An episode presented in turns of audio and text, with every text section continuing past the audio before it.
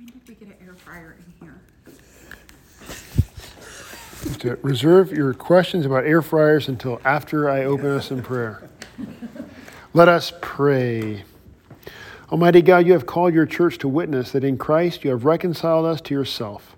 Grant that by your Holy Spirit we may proclaim the good news of your salvation, so that all who hear it may receive the gift of salvation through Jesus Christ our Lord. Amen. The air fryer was a recent purchase. Don't really have to answer that. I promised I would. We got a new.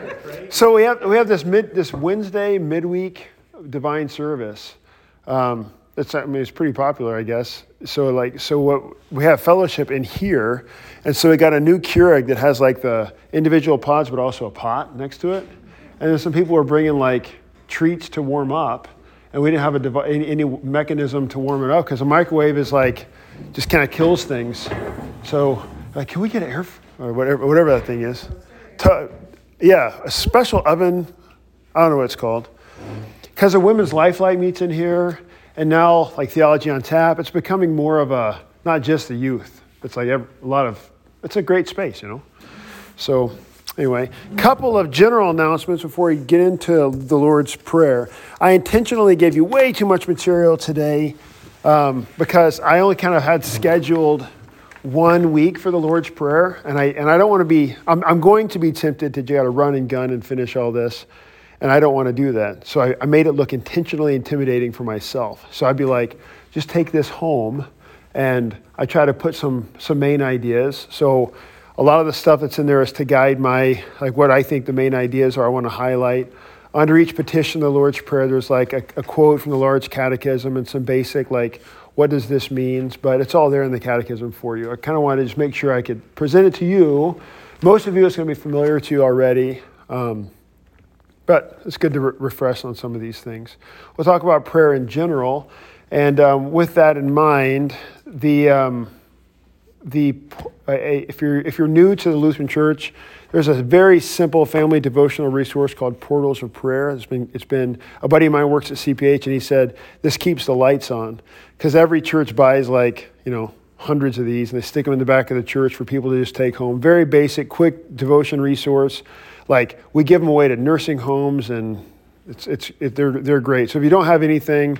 Um, we also developed a congregation at prayer. That, little right now, it's a little green document for prayer for the families. But um, so that's that resource is there for you, and that's that's actually on that little. As you exit the sanctuary to your right, there's like a gigantic table that usually just catches garbage, like classic Lutheran church problem. Like whenever there's a flat surface, it catches debris.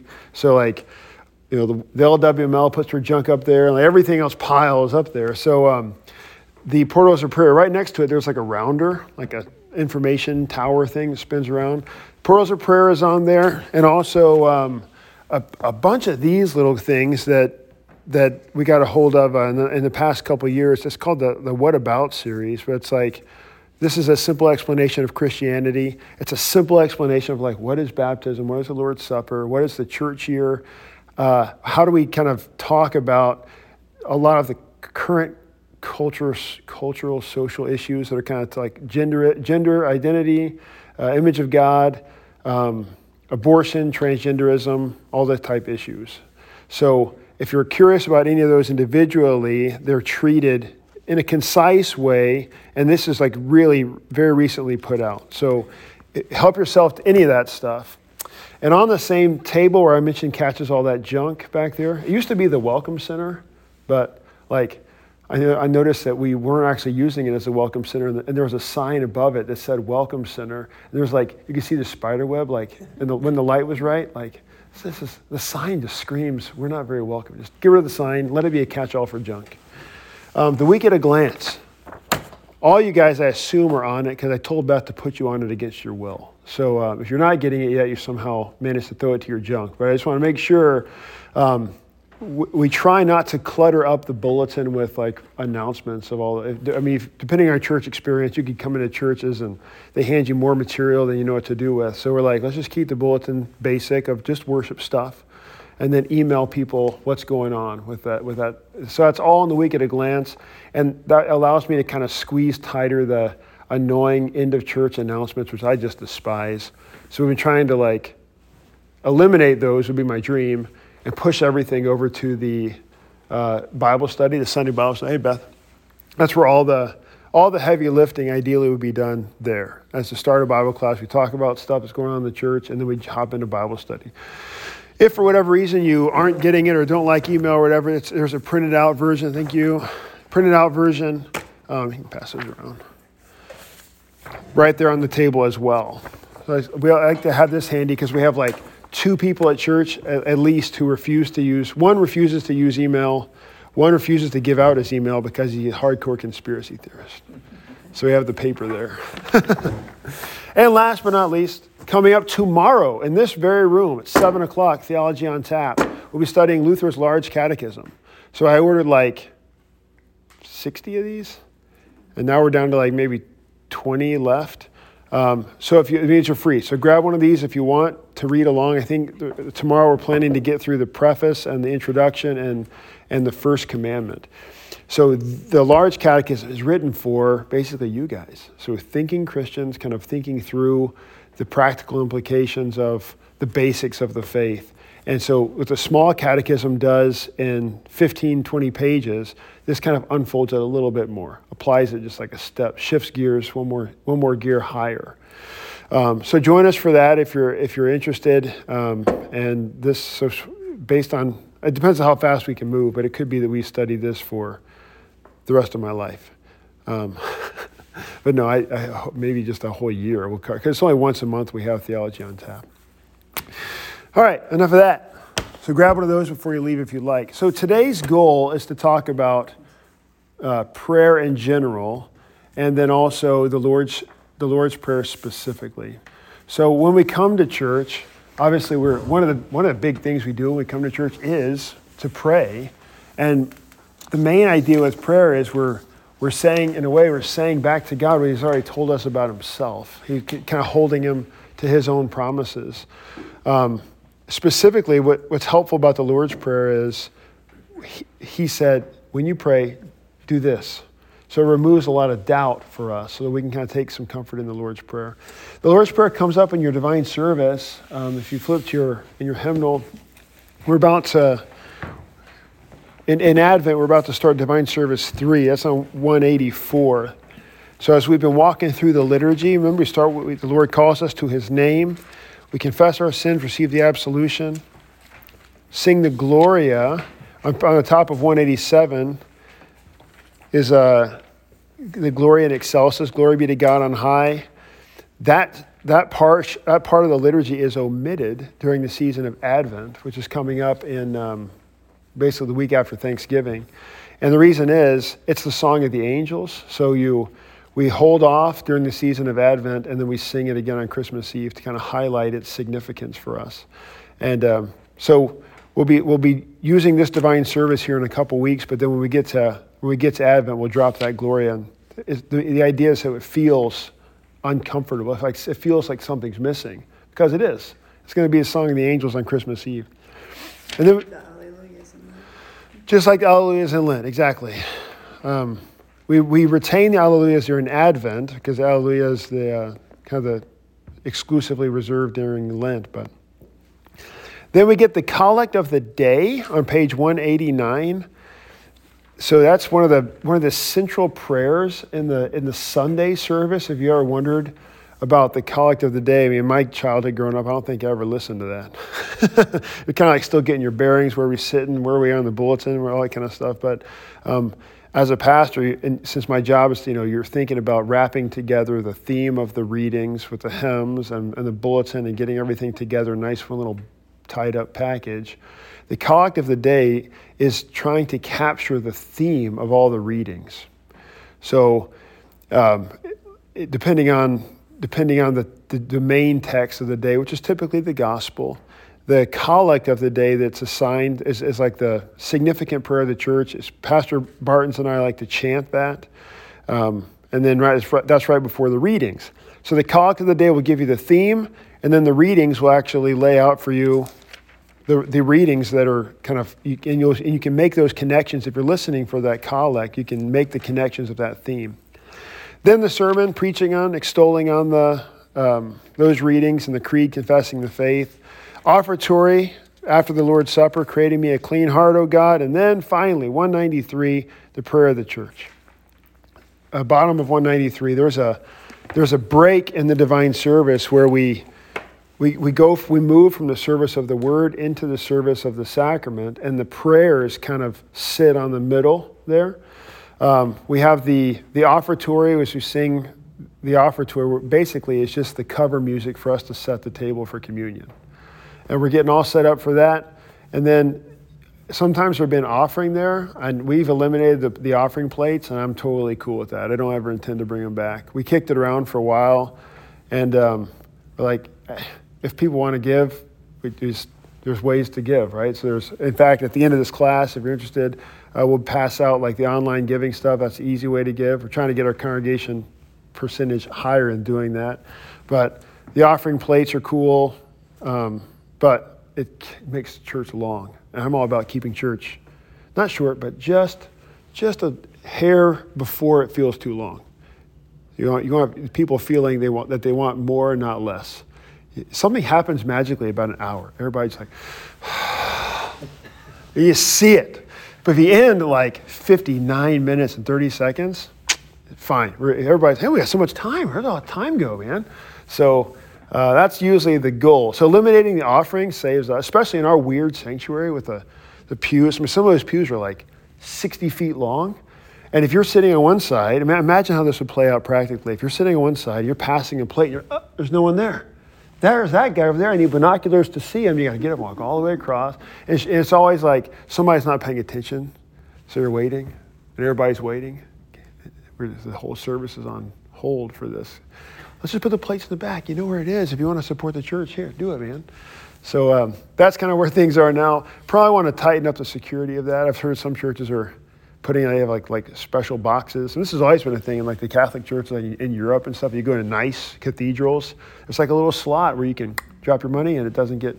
It's not easily accessible. Whereas we just have the plates out in the open saying, "Hey, we're just testing your knowledge of the seventh commandment. if you need sins to confess, you can."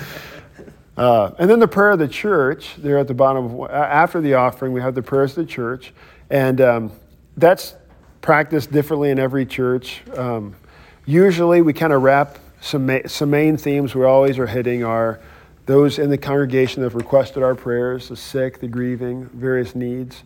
Um, we rotate thematically week to week on anniversaries. So if you want your anniversary, in fact, when the month of your anniversary comes up and we didn't pray for you, it's not because we don't like you.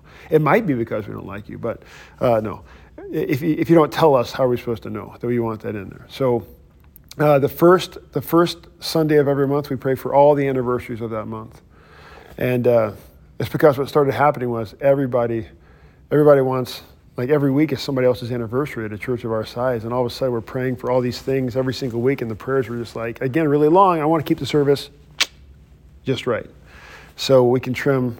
We have prayer for the anniversaries in the first week, the armed forces uh, so people with um, relatives and so forth in the armed forces the second week. Third week, which would be this week, we're praying for mothers with children, so for safety uh, for the mothers and bearing children.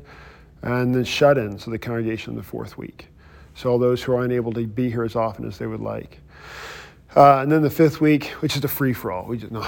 Uh, so those, those are generally the themes that we hit uh, with specific collects.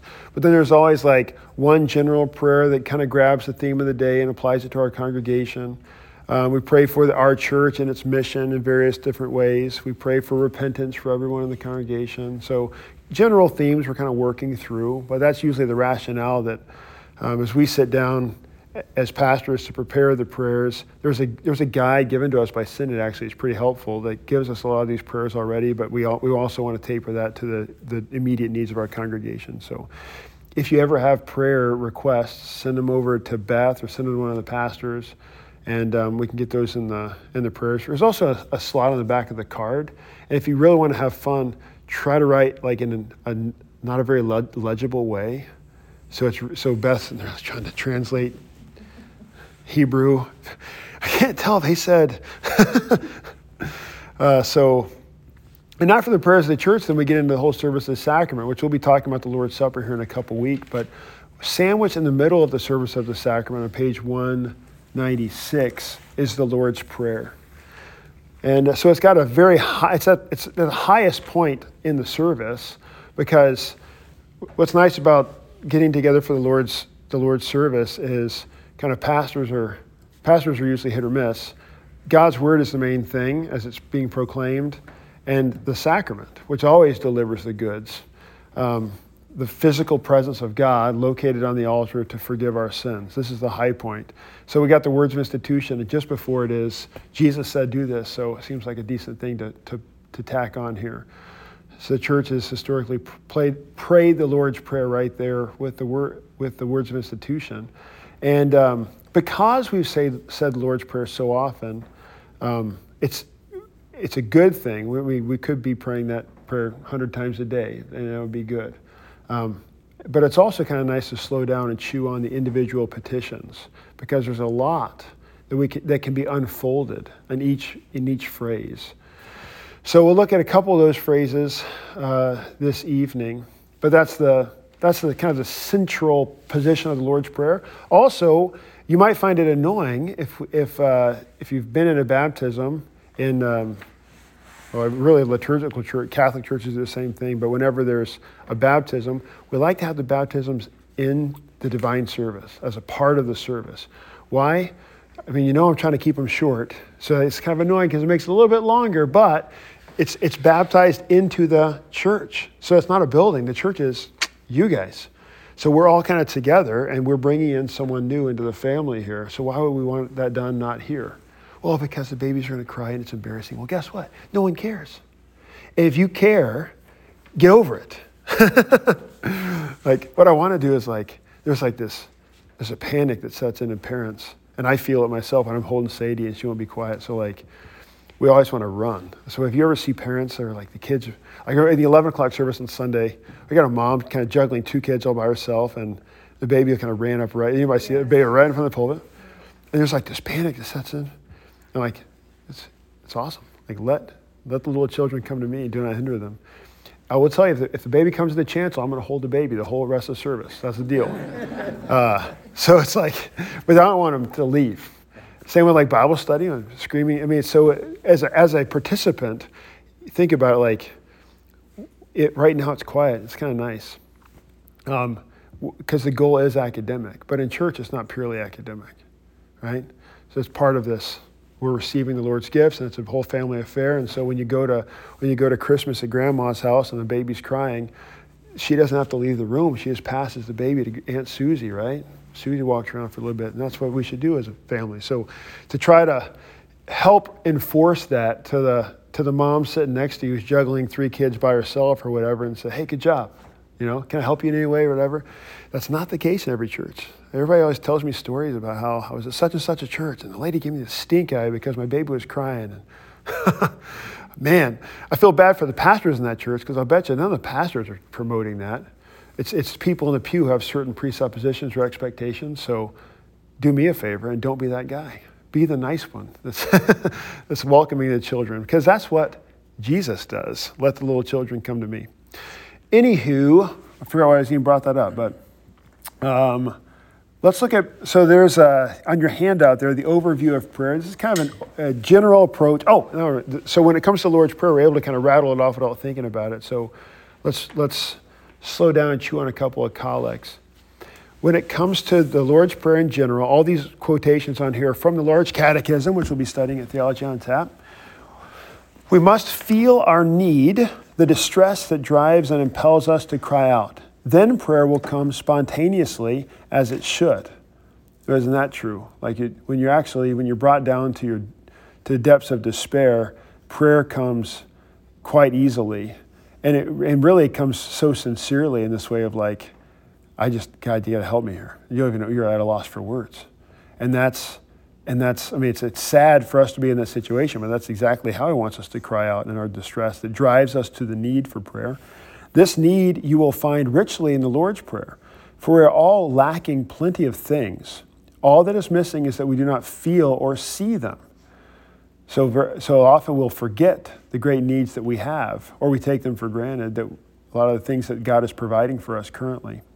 God therefore wants you to lament and express your needs and concerns, not because He's unaware of them, He knows all things, but in order that you may kindle in your heart to stronger and greater desires and open and spread your apron wide to receive many things. So the way I teach it to the kids, like fold your apron wide is kind of a weird analogy, but I'm like, you go to the parade and people are like coming by with candy and throwing like Jolly Rancher candy, and, and the kids like watching my daughters trying to pick up and get as many in their hand. Like you only hold so many Jolly Ranchers, but if I had a giant sheet, then I could just catch all the Jolly Ranchers and the giants. The idea in, the Lord's Prayer is that God is showering all these blessings upon us that are both show us what we need. That's why He's given them to us. We don't even realize these things that we that we need, but also recognizing that He does give them to us. So we're, lot, we're taught to spread our apron wide and be reminded of our, our great need. So, uh, what is prayer? How does our world think of prayer? And if God knows everything, why pray? So, kind of some basic questions on, on how to approach prayer. Why pray? Why pray at all? Um, how our world approaches prayer. I mean, it's going to be different for, for perhaps everybody, but I love the generic sense. And, and like you can, there's certain things they can't say on the news. Like they can't say, you know, the Lord be with you. uh, but they'll say our thoughts and prayers well, condolences with those who are lost or who are, who are losing, who are lost loved ones. But our thoughts and prayers are with those people in Florida suffering with hurricanes or whatever. That you say prayers. Why? Isn't that interesting? So if, if they're able to say prayers, that actually shows a general understanding that we can pray in any specific, in, in any way we want, and it's unoffensive. So we want to pray we want to make sure that our prayers are done in an offensive way. that is specific. We're praying to God. We're praying to God who created us through Jesus Christ who redeemed us, right? Um, and, and that also gives us a certainty. So I'm not praying to the universe. I mean, I mean, think about it in a really practical way. Like, if there's not a God, I'm not sure there's a God out there. And that'll be portrayed in movies sometimes too. God, I don't know if you're even real. I don't know if you can hear me, but. so, kind of a weird thing. Um, you don't pray to a God that you don't believe in. So for us, we have a certainty of who our God is and that He not only um, not only loves us, but He's promised to hear us. That's why He commanded us to pray. Uh, but uh, also this helpful reminder I try to preach on a little bit on, on Sunday. When we pray, it actually forms us. So it's kind of a flip thing that God does with prayer he know, of course he knows what we're what we need but on the, on, on the one hand he is a father and not a robot. So is it possible to sway the opinion of god? Well you're like well god doesn't change. Yeah that's true. The scriptures say that, that god doesn't change. It also says he's a father and he's a person. So can god change his mind? Well he did in the bible. God changes his mind. He, was, he relents of the disaster he can change the course of things. So uh, we can pray for such things because that's what children do.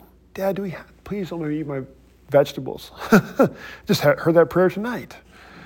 Uh, is begging, and then sometimes I'm like, oh, you're right. they were kind of, I didn't put enough salt on the green beans or whatever. Other times, like, no, eat the green beans or no dessert, right? It just kind of, why? Eh, I'm a person. And that's so God's a person and not a robot. But it's formative for us because as we pray, especially in the way that God has taught us to pray, our wills become more in line with His. Specifically, as we're praying, Thy will be done, like seasoning all of our prayers, we're mindful that no matter what I'm praying for, I'm starting with I'm praying to God who loves me, who gave His Son to die for me, and He's working all things toward my good. So here's the thing that I want, God. But I also know that whatever you give me is, is, for, my, is for my good. I think it's Bernard of Clairvaux, ancient church father, who said, uh, so when you pray, God, God will give you what you, what you ask or something better. And so, well, that doesn't make sense. So I, okay, God, give me a million dollars right now. Um, well, would that necessarily be good for me? Well, maybe. It might, from my perspective, perhaps, but He knows what's best for me. So that's the, that's the prayer of a child before a father saying, I want, I mean, I think the easiest way to think about prayer is always the ice cream analogy. It's the kid who walks, you're walking down downtown Naperville. I mean, it's literally happened for us two weeks ago or something. Like something, mom, uh, Mandy needed to go take something back in downtown Naperville. It was like terrible time, 11 o'clock. And we passed the, you know, they have the candy stores like blowing beautiful smells into the, and they're inside, they're like, you see cotton candy like rolling around and popcorn and all these kind of wonderful things. And of course, right away they're like, Dad, can we have, can we have some of that? no. Why? Like, why would I say no? Don't like they, they, of course didn't draw any of these conclusions. Don't you love me? Or of course none of that. But just imagine the confusion, especially for a three-year-old, because they don't understand things like diabetes and and just general health. All they know is this tastes really good, and sometimes Dad gives it to me when I ask. That usually happens to be like after dinner on Friday night when you're good, right? These things all kind of line up. But for the kid, he just knows I like the taste of this. I ask Dad, and sometimes he gives it to me. So I want them to have the freedom and the joy of asking and not be afraid. I mean, imagine the paralysis. If, if, I'm like lashing out at the kids for every time they ask, now granted it can be annoying, so like, stop asking, stop it. but think, put yourself in the position of, sh- of the shoes of a kid where sometimes I ask dad something and he, and he lashes out at me. So they don't want to ask anything at all. And they're having to think, is this something I can ask dad for or not? Is he going to get mad if I ask this? Uh, but no, I want, like, you know, you don't have that approach with Santa. so like, ask whatever you, ask whatever you want. Just know that I'm going to say no because I know what's best for you. And that's kind of where the, that's where the buck stops. So dad, why? Uh, you don't understand. You'll understand someday. It's all right. But no, you can't have that right now. So when we pray, God gives us what we what we want, what we ask for, unless He knows something is better for us.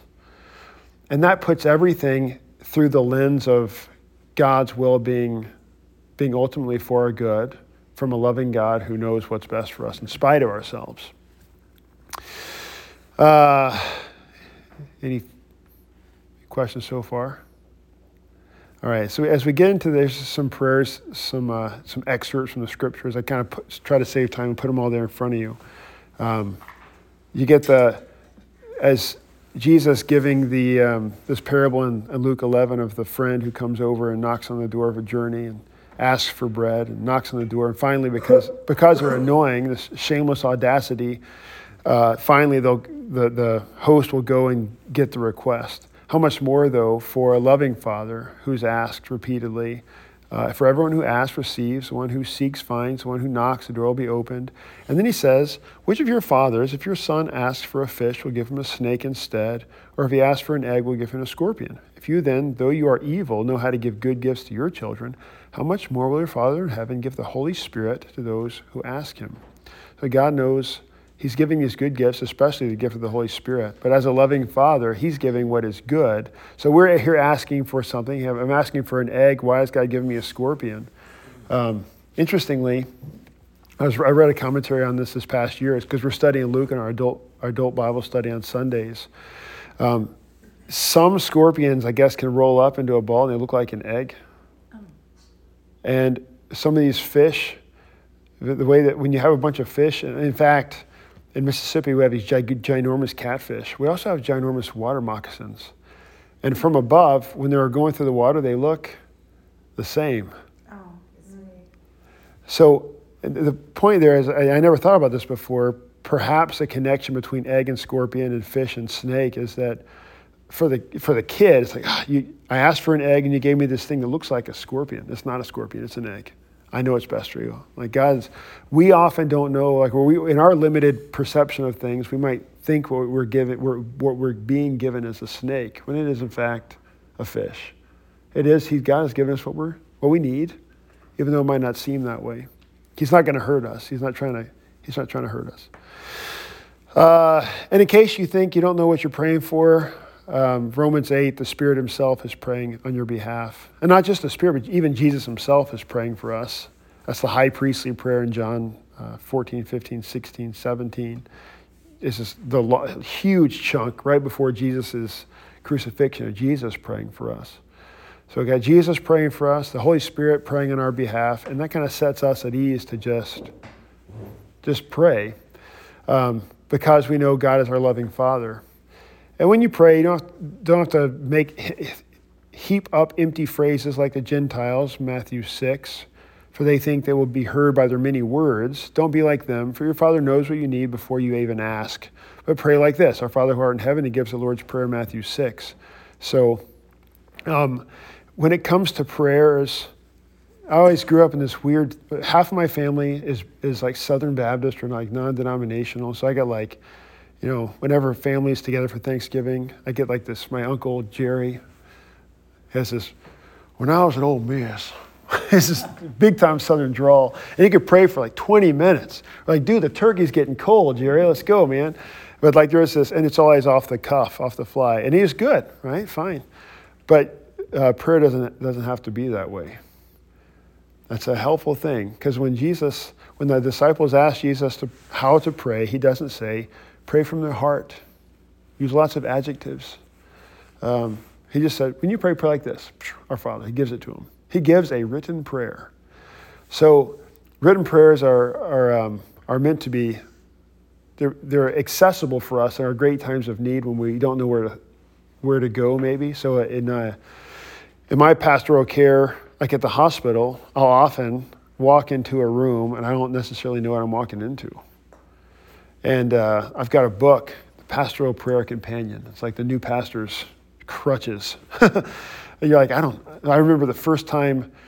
Uh, the first time I, I, was trying to comfort Don after his wife, Sunday morning before church, wife didn't wake up. He got in the shower, came back, she's still there, and she had died. So Don was like 90.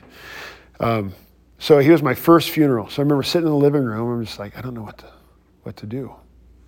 Got this book. so I start flipping, and just like until we're waiting on this family to come and the funeral people to come, and I'm just reading the Psalms, reading some prayers that are drawn from the Psalms, uh, having some scripture, all these promises of our Lord Jesus. Because really, I'm not going to make it better. The only way I can make it better is if I could actually, what? Raise the dead. But the one who can make it better is the Lord, and I'm going to remind him of all the Lord's promises, right? So, um, even as a seasoned pastor, you know, you, you kind of jump, I walk into a room and I grab a, written prayers and I use it as a springboard. And I encourage you all to do the same. Like if you, all of us have loved ones and family and friends that are in the nursing home with dementia or, or whatever the situation might be, and you walk in like, I don't know what to say. Well, you don't have to think about it. There's a really thick book Jesus gave you uh, the Bible. So you grab the Psalms and you just start going. And um, when it comes to prayer, you, you, can keep it pretty simple, right? So we, we approach God like a child praying to a father. And how does, and this is where the, first, the intro comes in. Um, Our Father who art in heaven, what does this mean? With these words, God tenderly invites us to believe that He is our true Father and that we are His true children. So, with all boldness and confidence, we may ask him as dear children ask their dear father. So, boldness and confidence is these helpful words of a, just a kid, Dad, Dad, Dad, repeatedly. I want, can I have this? Like, there's no reason to think you're not going to give me candy at 6 a.m. There's a boldness and confidence and this toward a loving father. Notice this true, true father. Um, so, our earthly fathers are but stewards. So the true Father is the Heavenly Father. And uh, so we're praying to Him. He's dad, and, and we got these earthly fathers that are they're ultimately modeled after our Heavenly Father. That's the, our vocation as fathers. Uh, so we pray boldly and confidently, but we pray like a child. And like a child, we know that this my loving Father is going to give me what I need or something better because He knows what's best for me. In that sense, I'm a child when I pray to God. And it can be simple. That's going back to the, the hospital room. Uh, Lord, I don't know why I don't know why this is happening. Uh, this is a terrible situation. Please work a, please work a miracle. Turn turn this around. Give us some life. We're in the face of death. But really, Lord, keep let us not lose faith because I'm I'm I seem to be losing faith. That's the prayer of the Psalms. You go through the Psalms oh, again and again and again. The Psalms are crying out, "How long, O Lord? Why?" Um, you promised this. I just don't see. There's just suffering. So, in the face of the suffering that seems to be expression of God not loving us, we're clinging to God's promises. You've promised these things, Lord. Don't let me go and help me help me see good out of this. We pray the Lord's Prayer not alone. So it's not my Father, but our Father. So even the Lord's Prayer is, is given to the church for us to pray together, recognizing that we're all part of the Lord's church. But even better, it's not just our Father, but it's Jesus who's saying this. So Jesus saying is we're brought into the family. And given that, it's one thing for like the, the kids next door to come over and, and ask for something. Um, sometimes I just have to ignore them or they don't go away. I'm not joking, in case they listen. Uh, but so, but these aren't my these aren't my these aren't my kids, right? But to actually have my kids ask for something, it's a totally different level, right? So when my, my neighbor kids say, hey, can I play in the backyard? I'm like, oh, no, you're not my kids. Do whatever you want. Ask your mom. But with my kids, it's like a, a totally different story, right? So, so for us to be given this, this uh, wonderful high position of being able to pray as a member of the family, it's, it's, it's not even a member like as a servant or as an employee. It is family. It's the highest, the highest level. Um, that's good enough on the first petition or the introduction to the Lord's Prayer, the Our Father. Um, Our Father who art in heaven. Oh, yeah, I want to do one more. The, at the very top of page two. Where is heaven? Our Father who art in heaven. Our Father who's in heaven. Where's heaven? Near or far? Is it near or far? It seems like it's seems like it's far. But we've been far. And no matter how far you go, do you get there? You know, I mean, Hubble hasn't hasn't found it, or you know, it's like it's, so we know it's not far. It's out of our realm, but it's in fact it's. I would I would make a case it's it's near, and you see it like in um, on the Mount of Transfiguration, when Jesus is at the top with uh, Peter, James, and John, and he unzips heaven. He like, and out pops Moses and Elijah. It's like they're right here. So this heaven is just this other realm that we just can't see. But um, even more so, heaven is uh, where Jesus is. And so when Jesus is promised to be with us, it brings heaven to us. So, so in the Lord's Supper, we have heaven brought down to earth in the Lord's Supper. We have the promise of heaven being with us even now as we're like, this is not, I'm not in heaven now, but the one who the king of heaven and earth is with me always. So I know heaven is, in some way, it's with me. And so when I die, it's a short trip, you know. Uh, so the praying to like a loving, like a child praying to a loving father who knows what's best for me, who's not far but he's near. Uh, he has a name. We've we've unfolded the name quite a bit. Hallowed be thy name. God's name is holy in itself. He's not waiting on me to make his name holy, but I'm just praying that his name would be kept holy among us. So, how is that done? Well, God's name is holy when it's around holy things. What makes stuff holy? God's word is taught in its truth and purity. So it's the, it's the Holy Scriptures through which the Holy Spirit works, and the Holy Spirit makes stuff holy. So we're praying for God's word to be taught to us in its truth and purity so that we, as God's children with our loving Father, so that we live holy lives according to it. Help us to do this and, and protect us from those who would have us do otherwise. So that's his holy name. Um,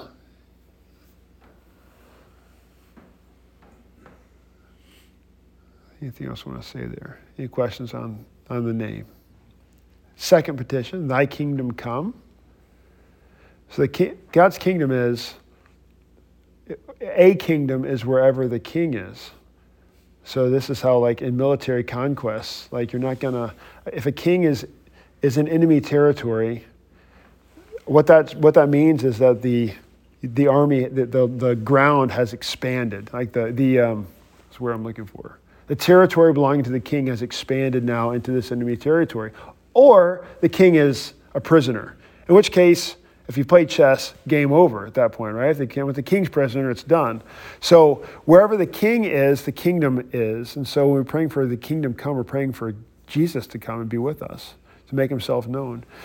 Uh, the kingdom of God certainly comes by itself. God's kingdom is not waiting around for us. God's not up in a lazy chair saying, "Well, I wish, I wish, uh, I wish Bob would pray for uh, for the kingdom to come, so so I could actually bring it down." He's not waiting around for you. He knows what he's doing. We pray that it would come to us also. We pray the recognition that his kingdom is coming to us. How does God's kingdom come? God's kingdom come when he gives us, uh, when our heavenly Father gives us his Holy Spirit so by his grace, we believe his holy word and lead godly lives here in time and there in eternity. So, in short, as it's in bold there, the kingdom of God is it's Jesus. It's the flesh and blood of Christ, the forgiveness of sins. So wherever there is the forgiveness of sins, there we have Jesus. You don't have, you don't have the forgiveness of sins without Jesus. And where Jesus is, you have the king, and that's the kingdom. The kingdom is there. So we're praying for, ultimately, we're praying for forgiveness which, which makes us holy, right? Um, I think I just want to highlight there. No, third petition, thy will be done. And that's kind of the, the beating heart behind the praying like a child uh, who, to a loving father who knows what's best. The good and gracious will of God is done even without our prayer because he's going to do what he's going to do. He's God. We pray in this petition that it would be done among us also. So we're not just praying that it would be done among us also, but we're praying thy will be done. We're, we're reminding ourselves that God's will is being done around us. And that's a harder prayer to say, right? So as things happen around us, this is God's will for whatever reason. Uh, in, in, Luther's Bondage of the Will, he, he, he kind of runs through this logical quandary where we're like, well, God doesn't cause sin. He doesn't cause evil. Certainly, they can't cause evil. It's not of his being to cause evil. But he allows it. Remember the devil going up to Job or going up to heaven and, and saying, Hey, consider your servant Job. He seems he's got everything he could ever want. Um, but if you put a little if you put a little suffering in his life, then we'll see how much he actually believes you. And so God's like, All right, have at it. God allows it. He didn't stop it. He didn't cause it but he didn't stop it. So Luther says you can't, you can't, you can't like make, you can't tell the difference. So whether or not, it's like when God does, uh, when, when God allows it, it's almost as though he causes it, but, but it doesn't matter. He takes, he takes the evil and works it toward good. So in that same passage of bondage of the will, Luther says, the devil is God's devil.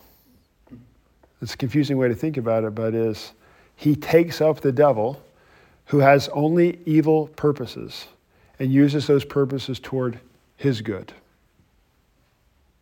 Consider Pharaoh and how he needed Pharaoh to have his heart hardened. Otherwise, he's not getting, he's not getting Israel out of Egypt. He's not, he doesn't have the Passover. Without the Passover, we don't have, we're not talking about Jesus as the Lamb of God who takes away the sin of the world. Uh, without without the, the plagues of e- without the great plagues of Egypt, we don't have God kind of given this huge name amongst all, all of the world at the time. And then ultimately God making himself low and as Israel like shames God repeatedly. And God keeps coming back to them in mercy despite their, their infidelity. So thy will be done. God's, God's will is done anyway. He's, he's God uh, we're asking that it's done among us. How is it done? God's will is done when He breaks and hinders every evil plan and purpose of the devil, the world, and our sinful nature, which do not want us to hallow God's name or let His kingdom come, and when He strengthens and keeps us firm in His word and faith until we die. This is His good and gracious will. So, usually we talk about what's God's will for my life when it comes to, depending on the state, the station in life you're in, it's like, what your high school kid th- picking a college. I'm just praying for God's will, and then picking a spouse, praying for God's will, making a decision on what to do for loved ones, praying for God's will, difficult life decision. We're like we're we're seeking God's will, and what we mean by that is like. I really want to make the best decision here that's most in accord with good and not evil, because I don't really know what to do in this situation. As though God has some master plan. I think if we really dig, a lot of times we're, we're, we just we really just don't want to make a bad decision that we have to live with that really stinks. like I want, I've got a job now; it's really good. I got this other job offer in this other place that seems to be better, but there's these like potential red flags. I don't know, but I kind of not totally happy here. I kind of want to move to Tennessee and build a house, but I don't know what's out there. You know, I don't know, kind of too close to home. like. so it's God's will, right? Well, so we're so we're praying for God's will. A lot of times we're we're asking for, we're asking for things to go well for us. And what's helpful to remember is really what we're praying is no matter what happens, whichever decision I go, you could take the job, don't take the job, uh, move to move to this place, move to that, whatever. Um, either way, it could work out well or not work out well in a practical sense. Our prayer is that no matter which way I go, God's going to keep me in the faith and work me toward work it toward good. Because as we've seen in the scriptures and we've been talking about, He allows the, He allows challenges, suffering for good. So suffering, the greatest suffering on the cross is toward the greatest good. So what we are asking for ultimately, I want to make a decision that's ultimately maybe the easiest, the easiest path for me. So I'm going to take this job. It's going to be an easy job with lots of extra money, and everybody's happy, and lollipops fall out of heaven. Um, well, that might not be the best for you. It might actually be good for you to have some suffering in your life because it actually draws you closer to Jesus. Because it's better for you to be closer to Jesus than have everything and let him go, right? But we always forget about that. Um, so God's will, notice it's not, when it comes to God's will, it's, it's specifically that we, the, the devil, the world, and our sinful flesh wouldn't have their way. So my, my sinful flesh wouldn't draw me away from Jesus. The devil wouldn't lead me away from Jesus. The world wouldn't lead me away from Jesus. Um, all these things are trying to keep God's name from being holy. But instead, I'm praying that I would be kept firm in his word and faith until I die. So that's the priority. Like that's the that's ultimately his will is his will for us. So to kind of to run it back to like the job question, like because I've, I've had people do this where they say, well, I'm thinking about taking this job in this other town, or or, or let's say they pick the job, they, they take the job, they buy the house, and then they look for what? Church. Which lo and behold, there's not one. And so then they then so they, what happens? Well, they, so for them they're okay, but their kids, what are they going to do? Yeah, they'll be okay, and they just I've seen it way too many times. So it's like we got to flip our priorities a little bit and say, okay, when you're picking a, when you're when you're deciding on whether or not you should take that job or move to that place, ask yourself, is it where are we going to worship? Because ultimately, that's the main thing. Because if I if everything else goes bad, that's the that's what God that's the good thing. That's God making me holy, forgiving my sins, strengthening my faith. That's that's actually the the firm thing I'm going to hold on to throughout all the storms, right?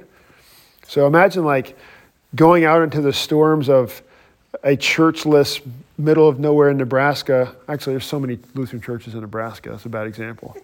Mississippi would be a better like the uh, desert from of, of Lutheran faithful Lutheran churches is hard hard to find down there. So you don't have a church home, you don't have a you don't have any community of friends, and then COVID hits. You didn't. Who saw that coming? Oh, by the way, you can't leave your house for just it's just a week. Wear a mask for just a week, right? oh wait, a year. Wait, two years. Oh, just like so. Here's everybody kind of chopped off from all their communities. Uh, that's terrible. So the Lord's saying, hey, keep your priorities with, with Him. That's God's main, the main thing, His main goal is to have, have His word preached to us. Because that's the thing that makes us holy, that forgives our sins, that, that gives us uh, security in the chaos. Uh, oh, yeah, that, uh, for thy will to be done. So remember how heaven is near, and yet it's also far. Far in the sense of, I don't know what he's what he's thinking. I don't know what God's like omnipresent, omniscient, all powerful, this distant God. I pray thy will be done because I want that distant God to be near. I want his will done in my life. So close the gap between you and us, forgive our sins, give us your, your spirit, and fill up our lives with love toward others. And as you fill up my life with you, also fill up my belly, keep my body, preserve, provide for my daily needs. So give us this day our daily bread. Um, what is meant by daily bread? Page three. God certainly gives daily bread to everyone without our prayers, even to all evil people. That's helpful to remember, right? Because rain, it's not like the rain falls on the Christian farmer field and then stops at the at the fence of the non-Christian, jumps over, right?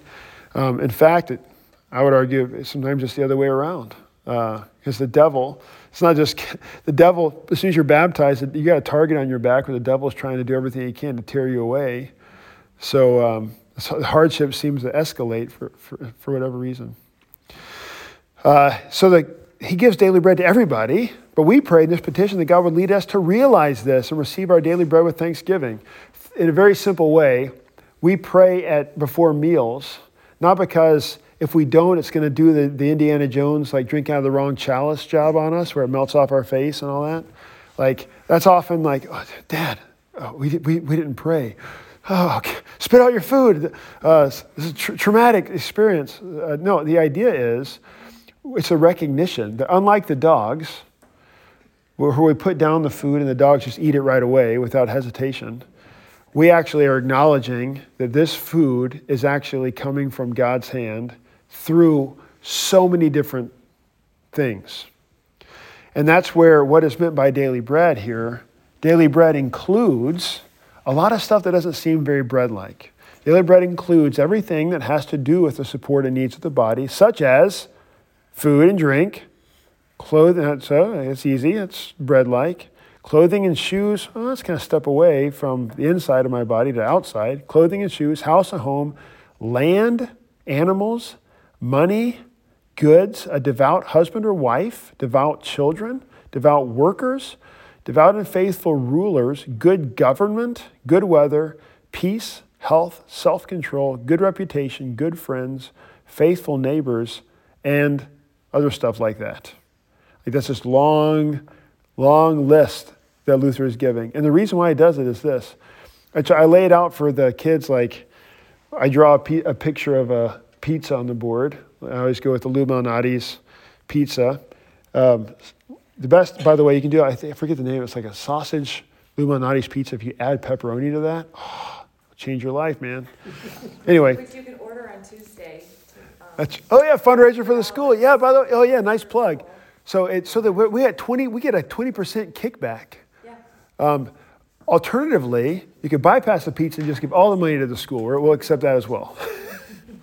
but uh, so all the so when you think about the pizza in a very simple way, so somebody brought pizza and put it on my table if I'm eating in the restaurant. So I'm giving thanks for the lady who delivered it or the guy who delivered it. I'm also as a, I'm thankful for my my parents who worked to, to, to have the job to buy this pizza. Um, I'm, I'm actually giving thanks for their bosses. So that's a, a gr- wonderful vocational scene in um, uh, Charles Dickens' Christmas Carol. Whenever, whenever um, at the very end, when um, Scrooge comes to, oh, I'm, I'm, thinking the, the Muppets version, so it's Kermit the Frog's character. I have to watch it a million times. Uh, Bob, yeah, Bob Cratchit and, and, and Miss Piggy's there, and she's, she's, she's all mad because she wants to yell at, she wants to yell at Scrooge. Um, but if you back up just before that, when they're giving, th- they're having their Christmas Eve dinner, and um, and T- Tiny Tim's like to the, what does he say? To the master of the feast, Ebenezer Scrooge, and Miss Piggy goes, Ebenezer Scrooge, indeed, right? If I had a, if I had him here, I'd give him a piece of my mind, whatever, however it goes. And so th- this beautiful Tiny Tim has this great line of vocation. It's if it's not for Ebenezer Scrooge, we're not eating this food. So even though we might not like him, we're not eating without him. It's the beauty of capitalism, by the way. So even the, even the most corrupt have to actually pay people to get stuff done. But so we're thankful for all the things that the, the money that the, the employers, but not just beyond the, the money stuff and the jobs, it's how do we get the ingredients? So all the ingredients from the farm to the fields to the, to the weather um, to the truckers. Uh, my first church had a guy who drove salt trucks in Colorado. It's very important to drive the salt trucks in the winter in Colorado, as is here. So, how many semis are going to get up and down the mountain to bring me pizza if there's not the guy working on the salt trucks, right? So, he's actually got a place in bringing food into my family.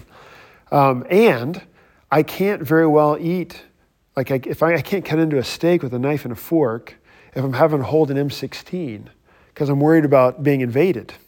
So I'm also giving thanks for the soldiers, peace, the police officers, all, all that is wrapped up in me being able to sit down and actually enjoy this meal.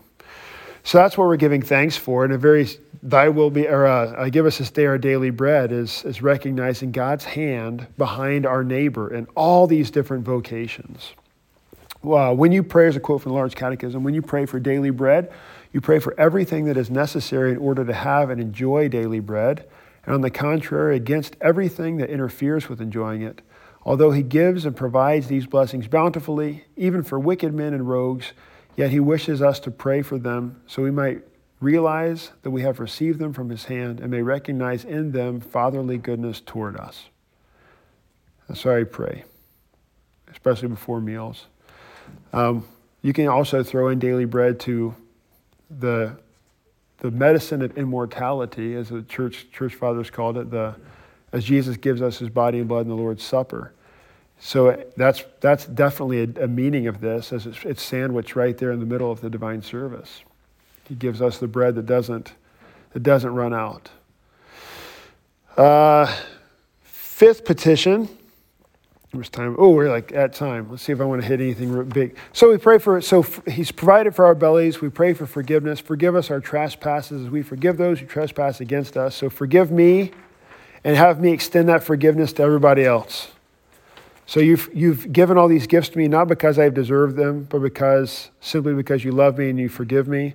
And so fill me up with your forgiveness so that it overflows to those around me. That's why like I, my, my pre marriage counseling and my marriage counseling with folks is like, go to church, go to church, go to church. It's not some like magical thing that God's going to like magically make your marriage work, but it's like if you're not forgiving one another in the way that the way that Jesus is forgiving us, your marriage will not work. So forgiveness has to be a central piece of it. And it's pretty handy because when you're coming to church and you're constantly forgive, you're, you're asking for forgiveness, receiving forgiveness, praying for forgiveness, standing next to the person that you might have trouble forgiving, but God just forgave him or her, right? So we want to be filled up with forgiveness so that we can freely then pass it to our, to our family. Um, sixth petition, lead us not into temptation. Lead us, we, back in the Ten Commandments, we're talking about to, to, so the Lord wants us to touch holy things and avoid unholy things. So look at holy things, don't look at unholy things. So lead us away from temptation.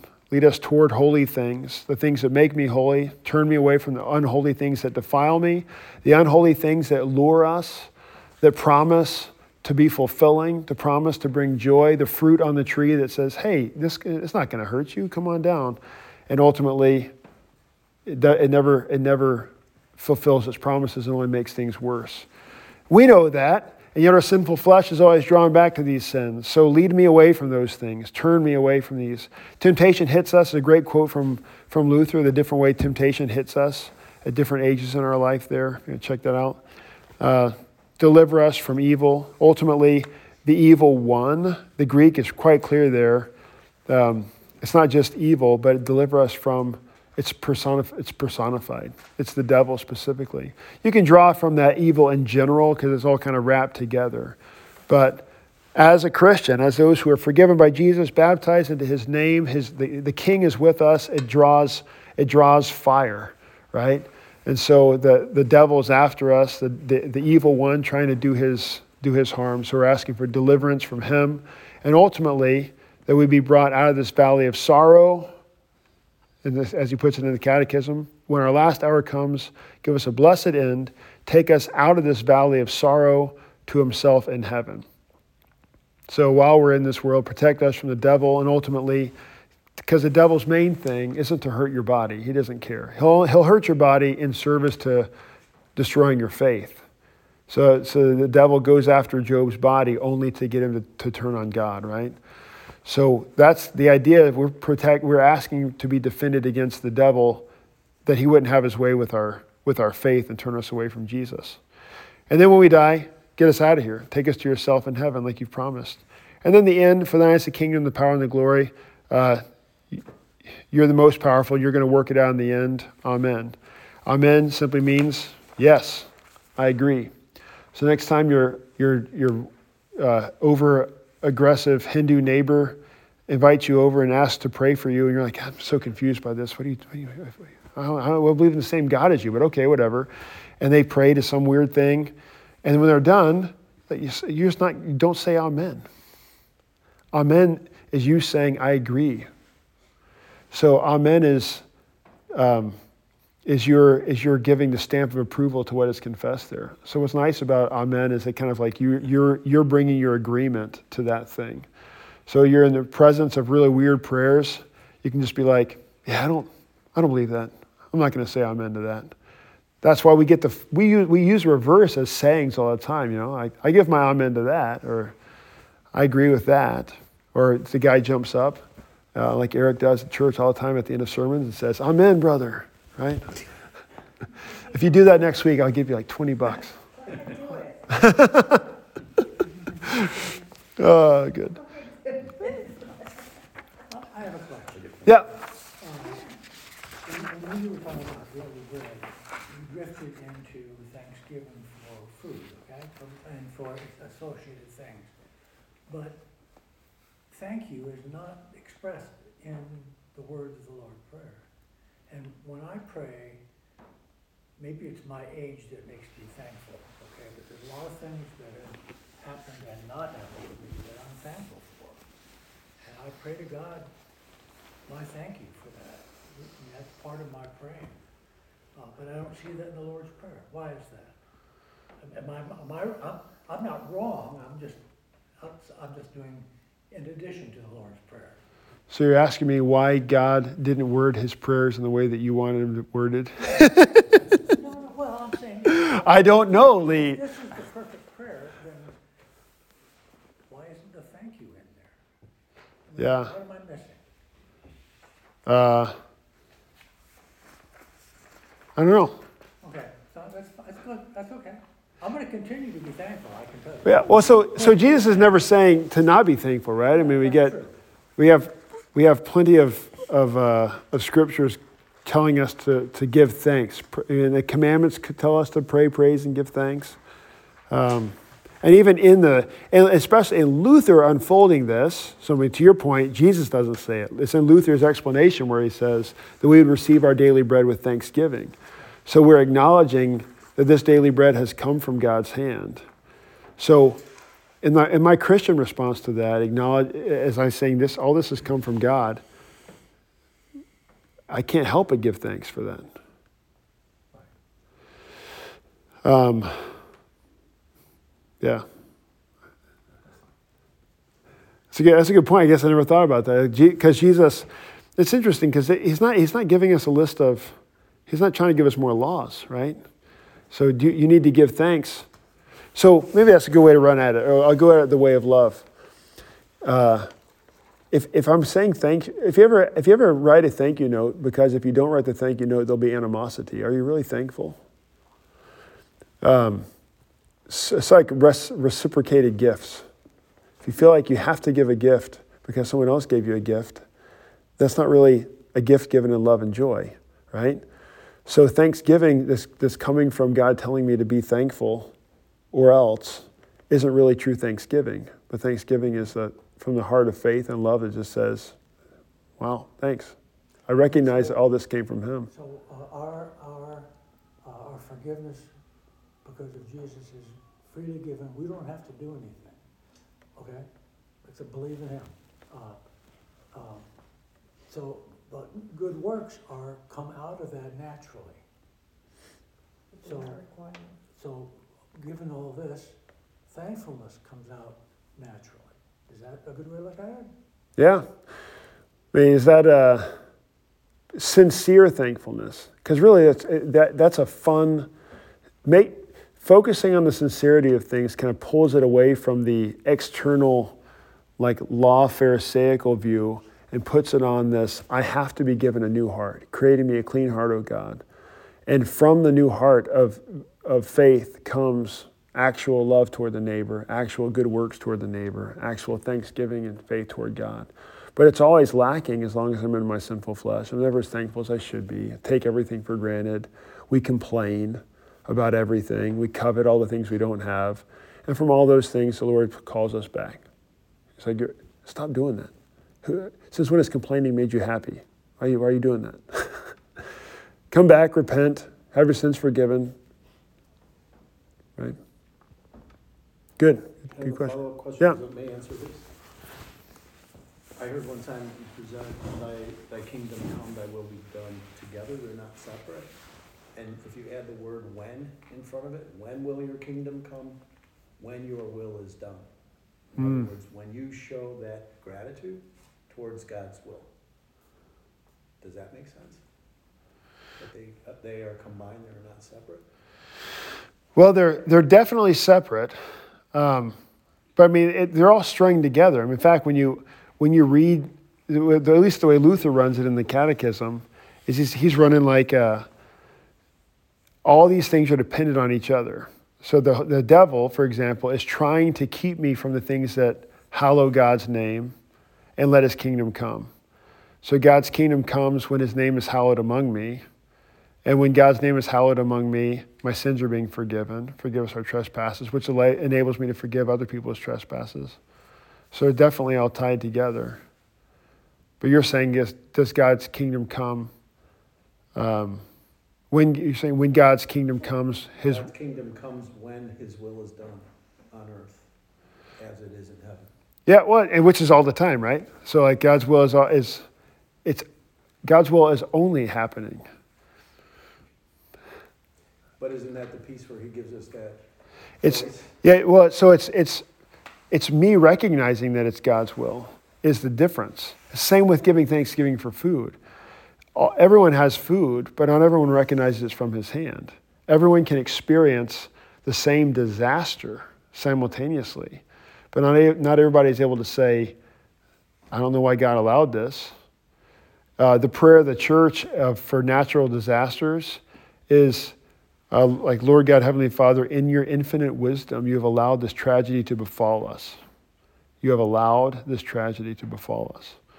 So we're, we're recognizing that God could have stopped it and he didn't. But that's that, only prayer of faith can say that. It's like, I don't know why this terrible thing occurred, but I'm praying for faith to withstand it. And maybe he'll, he'll show me the good that, that he brought out of this. But we know the good he brought out of it. Like every, of all the people who died in the Florida hurricane, for example, there was a lot of good brought out of that. He brought all those people to heaven who died in the faith. That was the, that was the door he chose to take them through, right? So that's good. We, we can't see it as good, right? But that's, I mean, he does work all things out toward his good. Good points.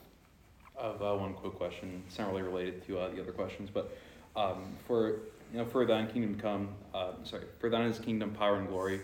Um, I noticed that Catholics get mass or uh, at funerals they don't Ah, say that. yeah. I'm, I'm wondering like um, why that is. Do you know what a, you know what a shibboleth is? I, I can't remember if it's in Judges. There's like there was this there was these group of people. One of them was invading the other. I can't remember the, the, the details of the story, but one of them like they, they they looked the same, but they what they had different like um, dialects, and one of the dialects from the invade they couldn't actually say the Hebrew shibboleth.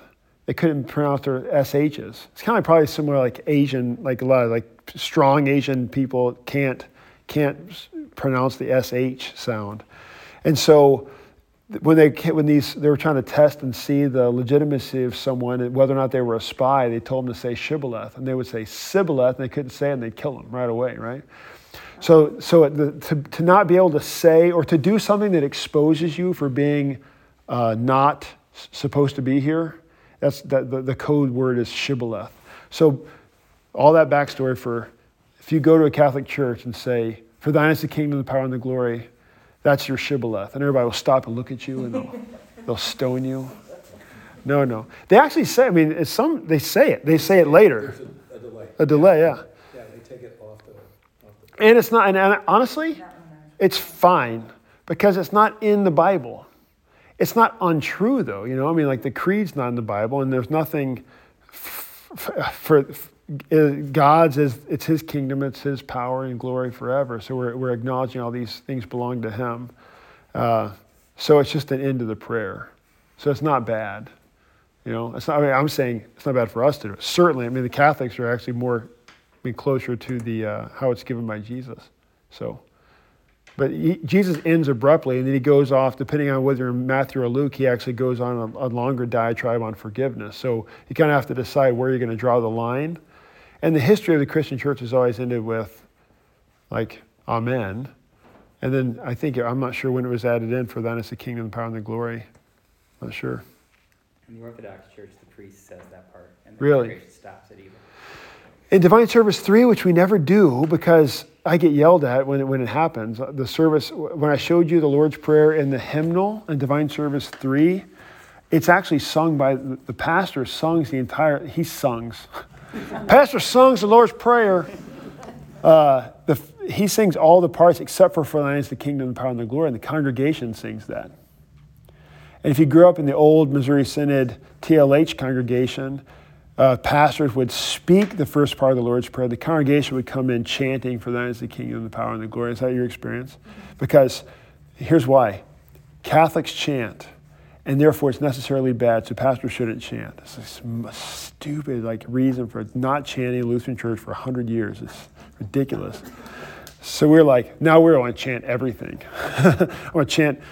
In fact, uh, in the in Advent, we might do it in Advent. Um, we'll do it for sure. Do it in Lent. We like to chant the Lord's Prayer. It's a beautiful uh, musical arrangement of the Lord's Prayer that we chant, and um, not everybody likes it. And so the trick is we teach it to the kids in the day school, and they learn it and they love it. They do it very very well.